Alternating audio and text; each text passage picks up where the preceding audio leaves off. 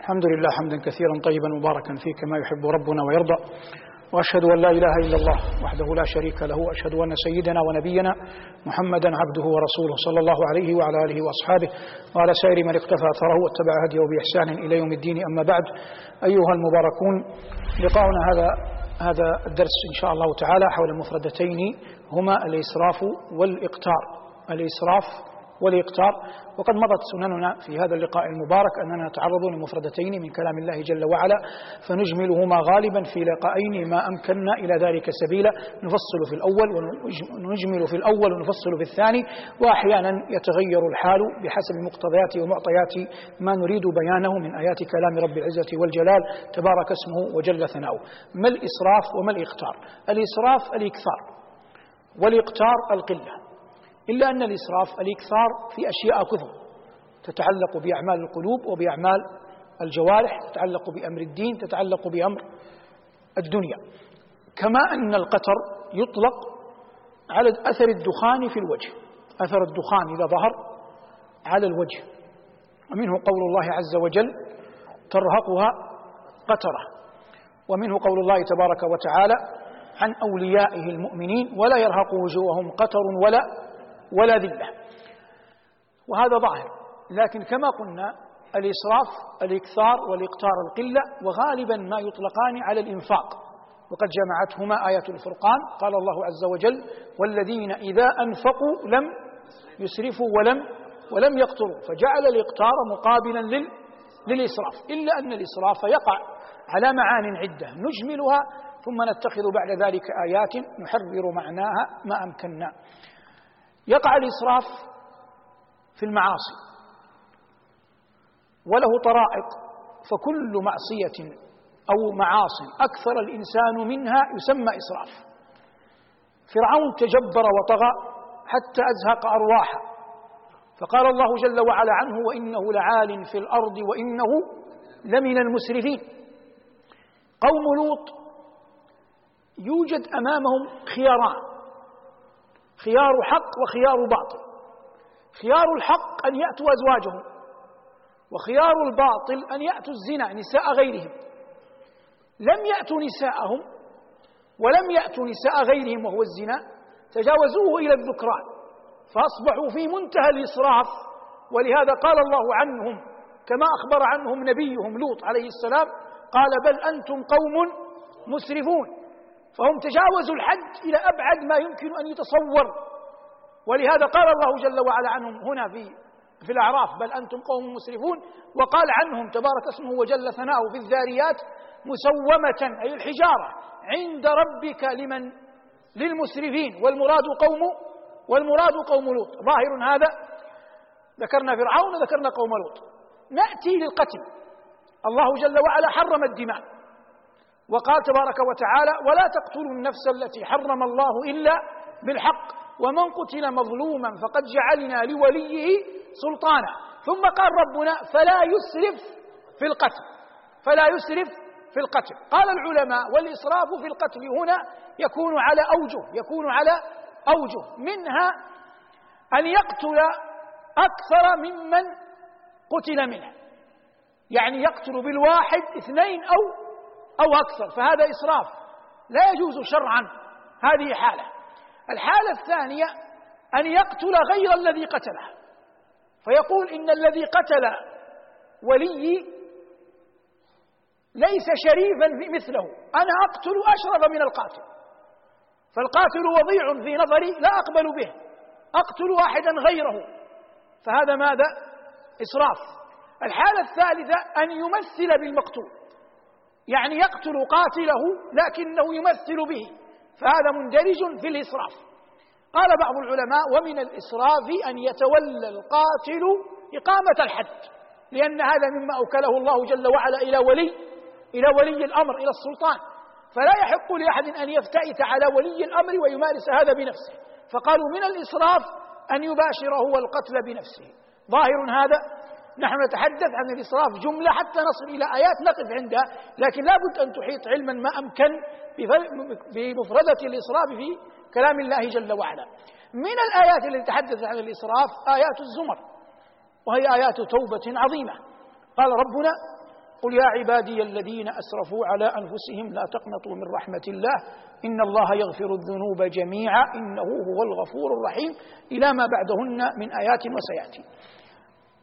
اختلف العلماء في سبب النزول على طرائق عدة لكن أظهرها والعلم عند الله أن قوما بعد أن استقر الإسلام ولهذا قالوا إن هذه الآيات مدنية في سورة مكية في الزمر سورة مكية لكن هذه الآيات مدنية على الغالب.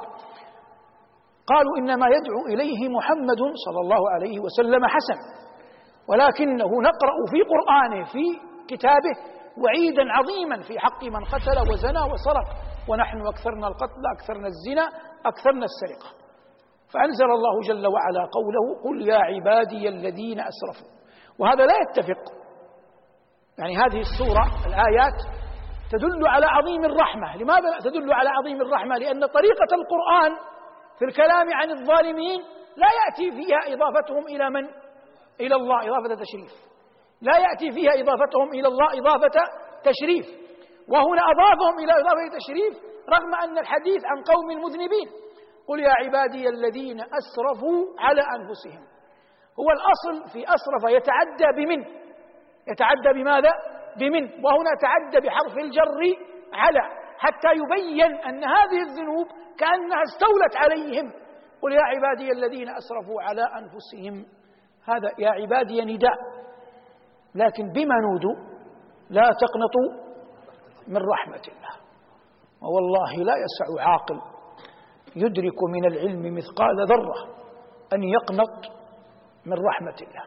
والله ووالله إنك لتدخل على بعض ملوك الدنيا ويغلب على ظنك أنه يؤتيك سؤلك لما علمت وقرأت أو سمعت أو رأيت من فضله. فكيف وأنت تسأل ملك الملوك؟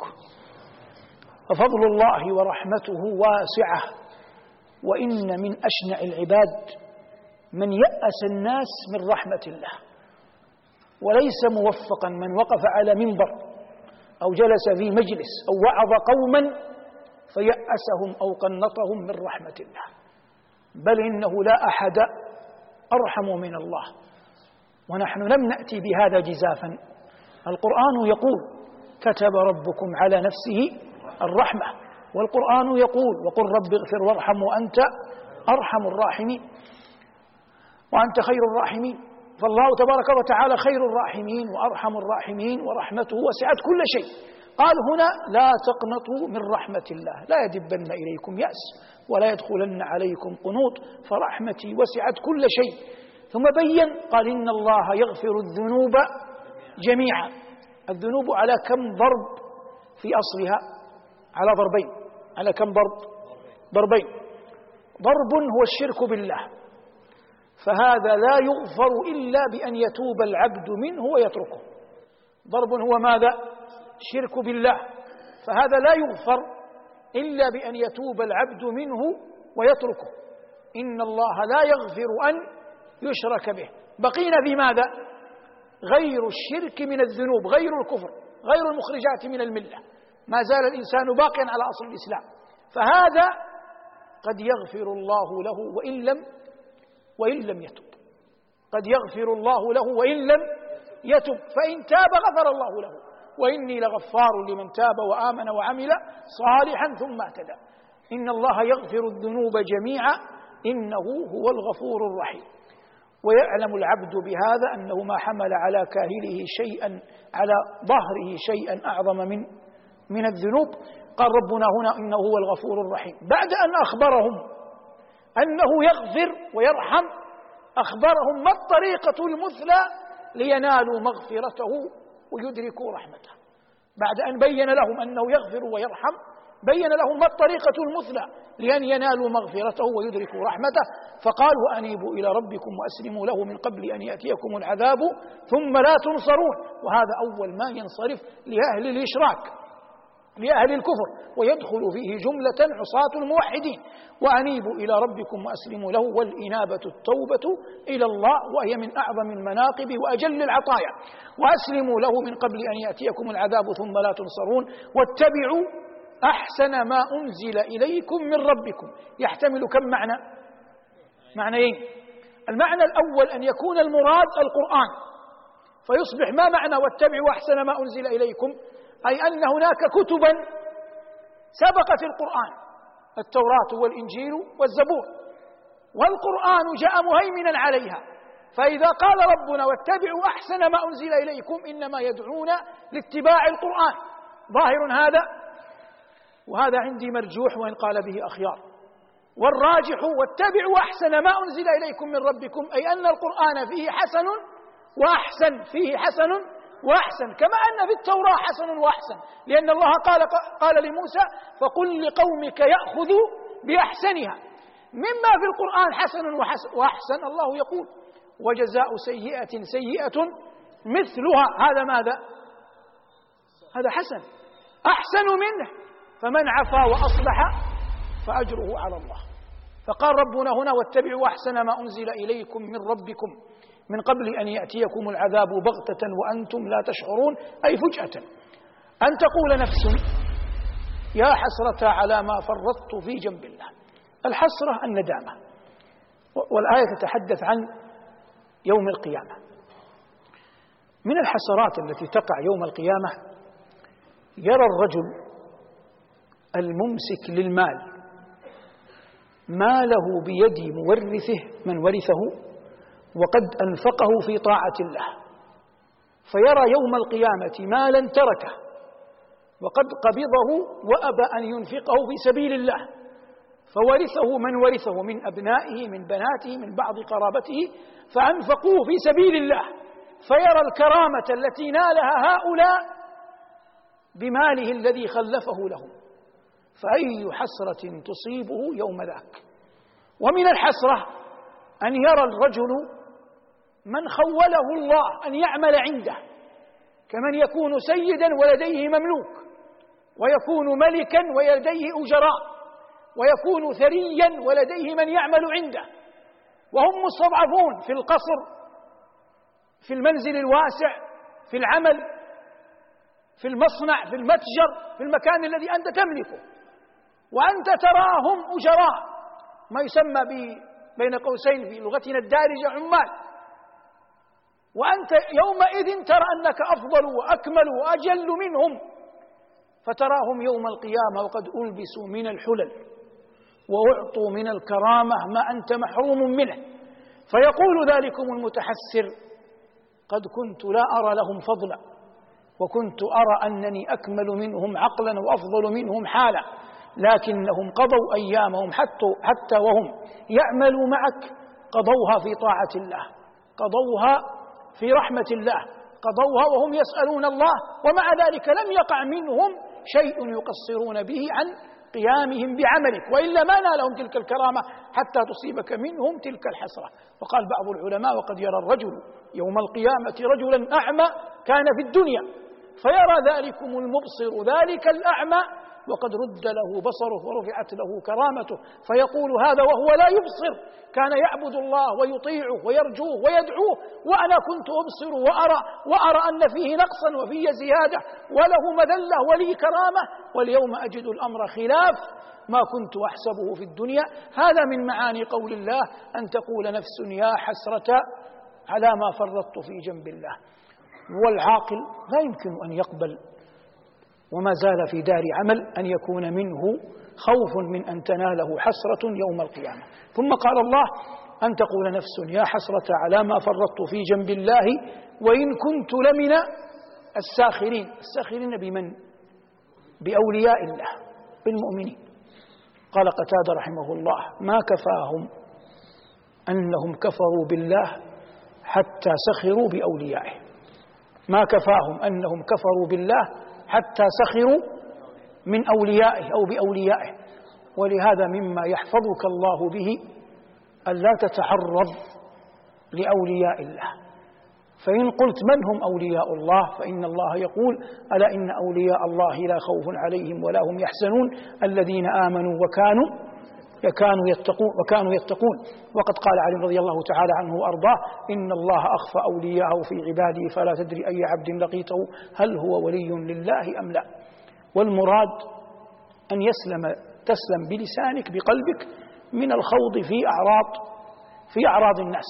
أن تقول نفس يا حسرة على ما فرطت في جنب الله وإن كنت لمن الساخرين أو تقول لو أن الله هداني لكنت من المتقين أو تقول حين ترى العذاب لو أن لي كرة أي أن لي رجعة فأكون من المتقين. فيخبر يوم, يخبر يوم ذاك أن الحجة أقيمت والمحجة وضحت.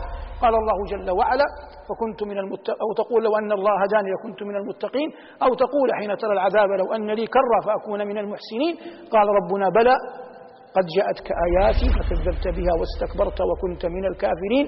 ثم أخبر الله جل وعلا عن سبيل النجاة فقال وينجي الله الذين اتقوا بمفازتهم لا يمسهم السوء ولا هم ولا هم يحزنون. يبقى أيها المباركون حول هذه الآيات قبل أن ندخل في الإقتار في اللقاء القادم وعظ عام حولها.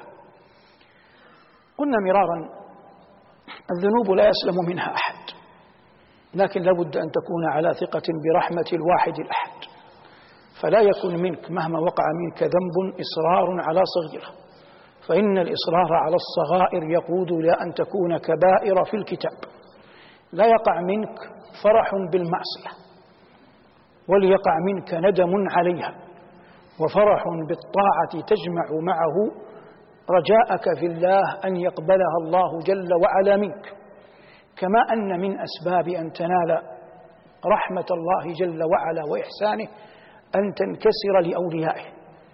وإن لم تستطع أن تطيع الله في شيء فلا أقل من أن تجل من أطاعه إن لم, إن لم تستطع أن تطيع الله في شيء معين لا تقدر عليه فلا أقل من أن تطيع أن تعين من أطاعه في هذا على طاعته. ولنضرب مثلا محسوسا. عبد لا يقدر أن يصوم النوافل لشغله لصحته لاعتلاله لوظيفته لبره بوالديه. يعجز أن يصوم النوافل. فلا أقل من أن يكون عونا لأهل الصيام أن يصوموها. فيعينهم بالإفطار بالشراب بالماء بغيره. عل الله جل وعلا أن يكتبه معهم. إن من إجلال الله أن تجل من يغلب على ظنك أن الله يجله إن من إجلال الله أن تجل من يغلب على ظنك أن الله يجله وهذا باب واسع ومما تنكسر به القلوب وتعظم به الفوز إجلال القرآن إجلال حملته النظر فيه تدبره قراءته تأمله الفرح به. ما من نعمة. أعطاه الله عبد أعظم من أن يعطيه أن يؤمن بكتابه محكمه ومتشابهه وأن يرزقه العمل فيه. قال الله لنبيه ولقد آتيناك سبعا من المثاني والقرآن العظيم. ثم بين له أن الدنيا كلها ليست بشيء إن آتاك الله القرآن. قال ولقد آتيناك سبعا من المثاني والقرآن العظيم لا تمدن عينيك. إلى ما متعنا أزواجا منهم به أزواجا منهم زهرة الحياة الدنيا. وهذه وردت في آيات كثر ذكرنا بعض معناها. لكن فليكن منك إجلال لكلام الله. يكون المصحف في بيتك. إن وجدت برهة من وقت فلا أقل من أن تفتحه وتقرأ فيه وأنت تحتسب أن الله يدخر لك ما تقرأه عنده. إن سكنت في شقق إن سكنت في فندق إن مررت في سفرك بمطارات تجد في مصلياتها مصاحف. وإن من القرب أن لا تحب أن يبقى كتاب الله مهجور مهجورا. فتأتي للمصحف ولو وأنت واقف. تقرأ تفتحه تقرأ آيات حتى لا يترك كتاب الله مهجورا ثم ترده ثم تمضي لسبيلك. فتظهر لله انكسار قلبك وأنك وإن عجزت أن تحفظه أن تكون من العلماء به أن تكون ممن يعلمه. فعلى الأقل تكون ممن يحب من آتاهم الله القرآن وفقنا الله وإياكم وصلى الله على محمد وآله. الحمد لله رب العالمين. الحمد لله حمدا كثيرا طيبا مباركا فيه كما يحب ربنا ويرضى. وأشهد أن لا إله إلا الله وحده لا شريك له وأشهد أن سيدنا ونبينا محمدا عبده ورسوله. صلى الله عليه وعلى آله وأصحابه وعلى سائر من اقتفى أثره واتبع هديه بإحسان إلى يوم الدين. أما بعد نستأنف معكم أيها المباركون حديثنا عن مفردتي الإسراف والإقتار. وكنا قد تحدثنا في اللقاء الماضي عن الإسراف جملة وختمنا الحديث بقول الله عز وجل قل يا عبادي الذين أسرفوا على أنفسهم لا تقنطوا من رحمة الله. وذكرنا بعض ما يمكن أن نقوله حول هذه الآية الكريمة. وهذه الآية تلاها ابن عمر تلاها ابن عمر رضي الله تعالى عنهما فقال إنها أرجى آية في كلام الله. ويقال إن ابن عباس رضي الله تعالى عنهما كان حاضرا فقال بل أرجى منها قول الله جل وعلا وإن الله لذو مغفرة للناس على أكملوا على ظلمهم. يعني هنا ابن عمر يقول إن الله يقول قل يا عبادي الذين أسرفوا على أنفسهم لا تقنطوا من رحمة الله إن الله يغفر الذنوب جميعا. يعني يدعوهم إلى التوبة. وابن عباس يقول أعظم منها هذه آية رجاء عظيمة لكن أرجى منها قول الله عن ذاته العلية. وإن الله لذو مغفرة للناس على ظلمهم. وإن ربك لذو مغفرة للناس على ظلمهم. المقصود التعليق على آية الإسراء الآية الزمر التي مضت. الآن نأتي للإقتار. قلنا في اللقاء الماضي أن الإقتار يقع على معنيين. يأتي بمعنى أثر الدخان على الوجه. وجوه يومئذ عليها غبرة ترهقها قترة. وهذا ليس له علاقة بلقاء اليوم. لأننا نتكلم عن الإقتار الذي هو ضد ضد الإسراف. الإقتار الذي هو ضد الإسراف. الإقتار الذي هو ضد الإسراف جاء في آيات ثلاث. آية شهيرة لا يكاد يجهل أحد تفسيرها. والذين إذا أنفقوا لم يسرفوا ولم يقتروا وكان بين ذلك قواما فالله جل وعلا يرشد للطريقة المثلى في الإنفاق ألا تكون إسرافا ولا تقتيرا. وهذه ظاهرة المعنى وقد مرت معنا في دروس سلفت في أيام خلت. بقينا في قول الله عز وجل لما ذكر متاع المطلقة. على اختلاف بين الفقهاء في أحواله وقدره قال جل ذكره وعلى الموسع قدره وعلى المقتر قدره متاعا بالمعروف حقا على المحسنين. فبين جل وعلا أنه سواء كان الرجل موسع عليه كان الرجل موسعا عليه في الرزق أو كان الله جل وعلا قد ضيق عليه فكلاهما في حقه أن يمتع مطلقته لكن كل ب كل بحاله. وهذا يذكرك بقول الله تبارك اسمه وجل ثناؤه لما ذكر كفارة اليمين قال من أوسط ما تطعمون أهليكم. ولا ريب أن الناس في إطعامهم لأهليهم يختلفون. زيد عن عن عمرو كل بحسب حاله كل بمدخ كل بحسب مدخره بما يعود عليه من مال بتجارته بوظيفته. يختلف الناس في هذا ولا بد من إعمال كلام الله إعمالا صحيحا في الناس.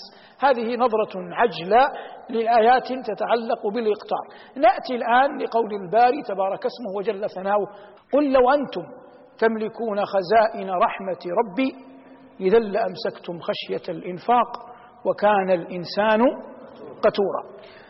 نبدأ إيمانيا ثم ننتهي إلى اللغويات. هذه الآية جاءت في سورة الإسراء وسورة الإسراء سورة مكية وهي من أوائل ما أنزل وتسمى بالعتاق الأول هي والكهف وطه ومريم. كان ابن مسعود يقول وإنها من تلاد أي من من السور التي نزلت مبكرا التي أخذتها عن رسول الله صلى الله عليه وسلم. هذه السورة ذكر الله جل وعلا فيها مزاعم قريش ومطالبهم التي لا تكاد تنتهي وقالوا لن نؤمن لك حتى تفجر لنا من الأرض ينبوعا أو تكون لك جنة من نخيل وعنب فتفجر الأنهار خلالها تفجيرا أو تسقط السماء علينا كسفا أو تأتي بالله والملائكة قبيلا أو يكون لك بيت من زخرف أو ترقى في السماء ولن نؤمن رقيك حتى تنزل علينا كتابا نقرأ قل سبحان ربي هل كنت إلا بشرا رسولا صلوات الله وسلامه عليه لما جاءت هذه المطالب بين الله جل وعلا أن المانع من عدم إنزالها على النبي ليس لقلة كرامة هذا النبي على على ربه تبارك اسمه ولكن لو نزلت وأعطي صلى الله عليه وسلم ما طلبوه لما لما آمنوا. وما منعنا أن نرسل بالآيات إلا أن كذب بها الأولون. وآتينا ثمود الناقة مبصرة فظلموا بها وما نرسل بالآيات إلا تخويفا. هنا قال الباري جل ذكره قل لو أنتم الخطاب لكفار قريش في المقام الأول. تملكون خزائن رحمة ربي. لو قدرنا جدلا أن خزائن رحمة الله سلمت لأحد من الخلائق لينفق منها. قال ربنا إذا لأمسكتم خشية الإنفاق. هنا يأتي الإنسان يستنبط يستل وهذا العلم يتدبر. الله قال بعدها وكان الإنسان قتورا هذا سيأتي الحديث عنها. قال هنا إذا لأمسكتم خشية الإنفاق. على عظيم ما في خزائن الله مما لا ينفد. قال الله عن بني آدم لو أن أحدا منهم ملك هذه الخزائن قال إذا لأمسكتم أي عن الإنفاق لأمسكتم خشية الإنفاق. وكان الإنسان قتورا. لما؟ لوجود سببين. كم سبب؟ سببان. الأول أن هذا الذي ملكناه خزائن الله لو فرضنا ذلك جدلا سيمسك شيئا لنفسه. سيمسك شيئا لنفسه تقوم به حياته. هذا واحد. وسيبقي شيئا آخر مدخرا خوفا من فقر أو عدم سيكون. ظاهر؟ ظاهر؟ تدبر هنا. هذان الحالان منتفيان عن الله. لا يحتاج الله إليهما. تعالى الله عما يقول الظالمون علوا كبيرا. هنا يفقه المؤمن لما قال الله إذا لأمسكتم خشية الإنفاق.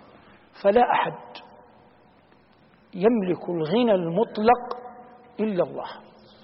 وأي أحد أنفق. أنت تقرأ في السيرة. فجاء أبو بكر بكل ماله. لكن المقصود بالمال المتداول لكن أبا بكر بيته بقي له ثيابه بقيت عليه طعامه في البيت باقي. واضح؟ لا يمكن لأحد. ولو جاء زيد من الناس في غمرة حماسه وصنعها لقفل راجعا نادما وبقي فقيرا حتى لو صنعها. لكن ربنا تبارك اسمه وجل ثناؤه منزه عن هذا كله. وفي الحديث القدسي وهذا الحديث كان بعض التابعين إذا تلاه قرأه يجثو على ركبتيه وهو طويل. لكن فيه يا عبادي كلكم ضال إلا من هديته فاستهدوني أهدكم يا عبادي كلكم جائع إلا من أطعمته فاستطعموني أطعمكم. يا عبادي كلكم عار إلا من كسوته فاستكسوني أكسكم. يا عبادي إنكم تخطئون بالليل والنهار وأنا أغفر الذنوب جميعا فاستغفروني أغفر لكم.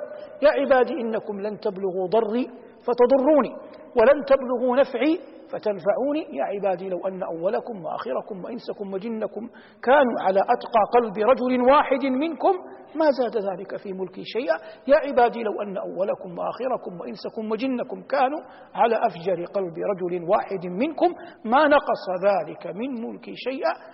جاء للشاهد في هذا المعنى قال يا عبادي لو أن أولكم وآخركم وإنسكم وجنكم قاموا في صعيد واحد أرض.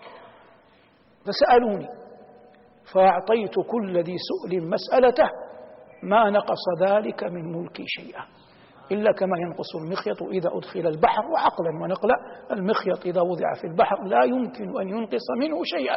هذا مثل ضربه الله للناس حتى يعقلوه. وإلا كما قال ربنا لما نقص ذلك من ملكي شيئا. فقال هنا قل لو أنتم تملكون خزائن رحمة ربي إذا لأمسكتم خشية الإنفاق ونقول دوما في دروسنا إن مما يغلب على الظن إن لن تستدر به رحمة الله حال الفقر أن يقول العبد اللهم يا من لا تنفد خزائنه إرحم من نفدت خزائنه. اللهم يا من لا تنفد خزائنه ارحم من نفدت خزائنه. والله يحب من عبده إذا دعا. أن يجمع بين أمرين إظهار العبد فقره وإظهار غنى غنى ربه. قال, قال الله عن كليمه موسى فسقى لهما ثم تولى إلى الظل فقال رب إني لما أنزلت إلي من خير فقير. فقال الله جل وعلا هنا قل لو أنتم تملكون خزائن رحمة ربي إذا لأمسكتم خشية الإنفاق. ثم قال وكان الإنسان قتورا. وهذا هو سبب إدخال الآية في مناسبة الحديث الليلة. وكان الإنسان قتورا الجمهور على أنه جنس الإنسان.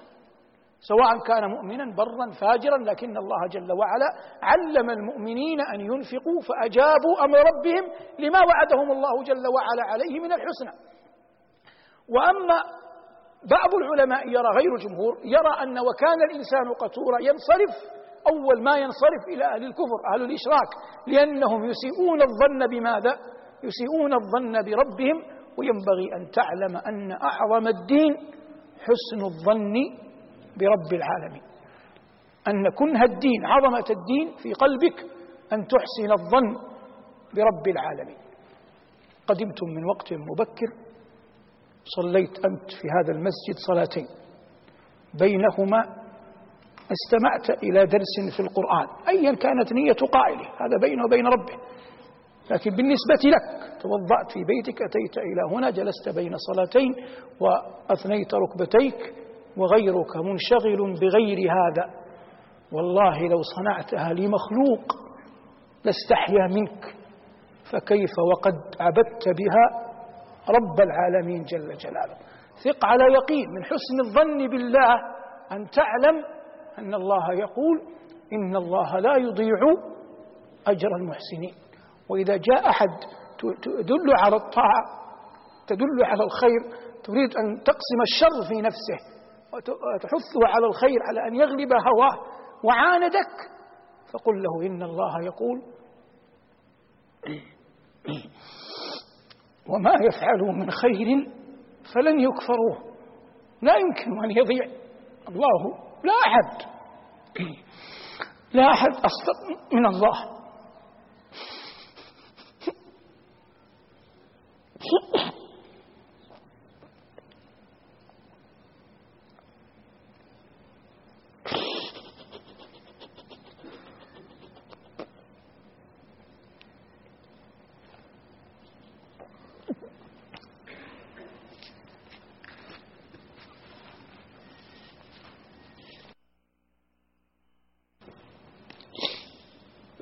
الله يقول إن الذين آمنوا وعملوا الصالحات إنا يخبر عن ذاته. لا نضيع أجر من أحسن عملا.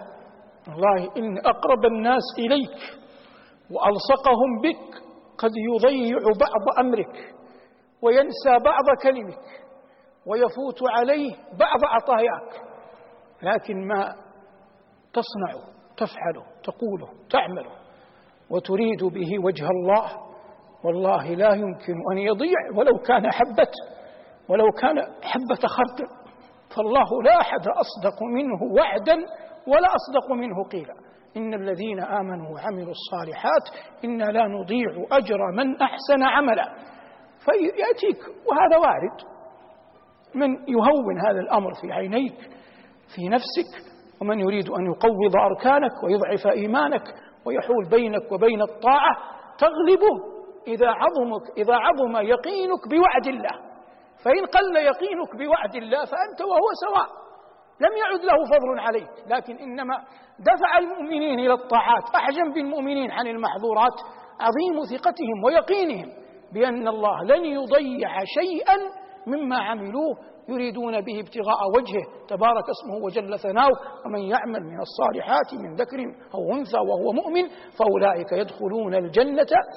وقال ربنا ولا يظلمون نقيرا. والمراد عظة النفس والعباد بما ذكره الله تعالى جل ذكره في هذا الكلام الكريم. إذا عدنا لقضايا اللغة في الآية فإن الله يقول قل لو أنتم هذه لو تحتاج إلى جواب. تحتاج إلى ماذا؟ إلى جواب. في غير القرآن قل لو أنتم تملكون خزائن رحمة ربي الآن دع إذا قليلا في غير القرآن. لأمسكتم خشية الإنفاق يتم المعنى. يتم المعنى. فهذه اللام لأمسكتم خشية الإنفاق الفعل أمسك. وما قبلها اللام واقعة في جواب في جواب لو واقعة في جواب لو. لكن جيء بإذن. جيء بلفظ بمفردة. إذن هنا لتقوية الجواب لتقوية الجواب. وهذا أسلوب عربي قطعا فصيح لأن القرآن نزل به. وقد جاء في القرآن نظيره وجاء بكلام العرب. أما في القرآن فإن الله عز وجل يقول قل لو كان معه آلهة كما يقولون ماذا قال ربنا بعدها؟ إذا لابتغوا إلى ذي العرش سبيلا. لو حذفت إذا في غير القرآن وقلت لو كان معه آلهة كما يقولون في غير القرآن يقول لابتغوا إلى ذي العرش سبيلا صح المعنى لأن اللام واقعة في الجواب في جواب لو. لكن جيء بإذن في سورة الإسراء ومن العجيب أن الآيتين في سورة الإسراء جيء بإذن لتقوية لتقوية الجواب. لما نقول هذا لا بد أن يكون مستندا لكلام لكلام العرب لكلام العرب. هناك رجل من العرب من الصعاليك قوم يعني يجلسون بالصحراء يقتلون يسرقون. يقال له بشر بن عوانة. يقال له بشر بن عوانة. خطب امرأة جميلة من بنات عمه. أبى العم أن يعطيها إياه. حصلت أمور وأمور. كلف بمهر بالغ. يتطلب أن يمضي في الفيافي والصحاري. وكان عمه أراد ذلك أن يواجه السباع الضارية والوحوش الكاسرة فيقتل ويغلب. أراد عمه ذلك. فهو ماذا فعل؟ خرج. يريد أن يأتي بمهر لابنة عمه. فلما خرج لقي أسدا. فلما لقي الأسد هو على فرسه. وجاءه الأسد يظهر مخالبه يظهر أنيابه يظهر الشرر في عينيه. فكأن الفرس أحجمت. وهي ترى منظر الأسد. فترك الفرس ويقول يخاطب فرسه إن الأرض أثبت منك ظهرا.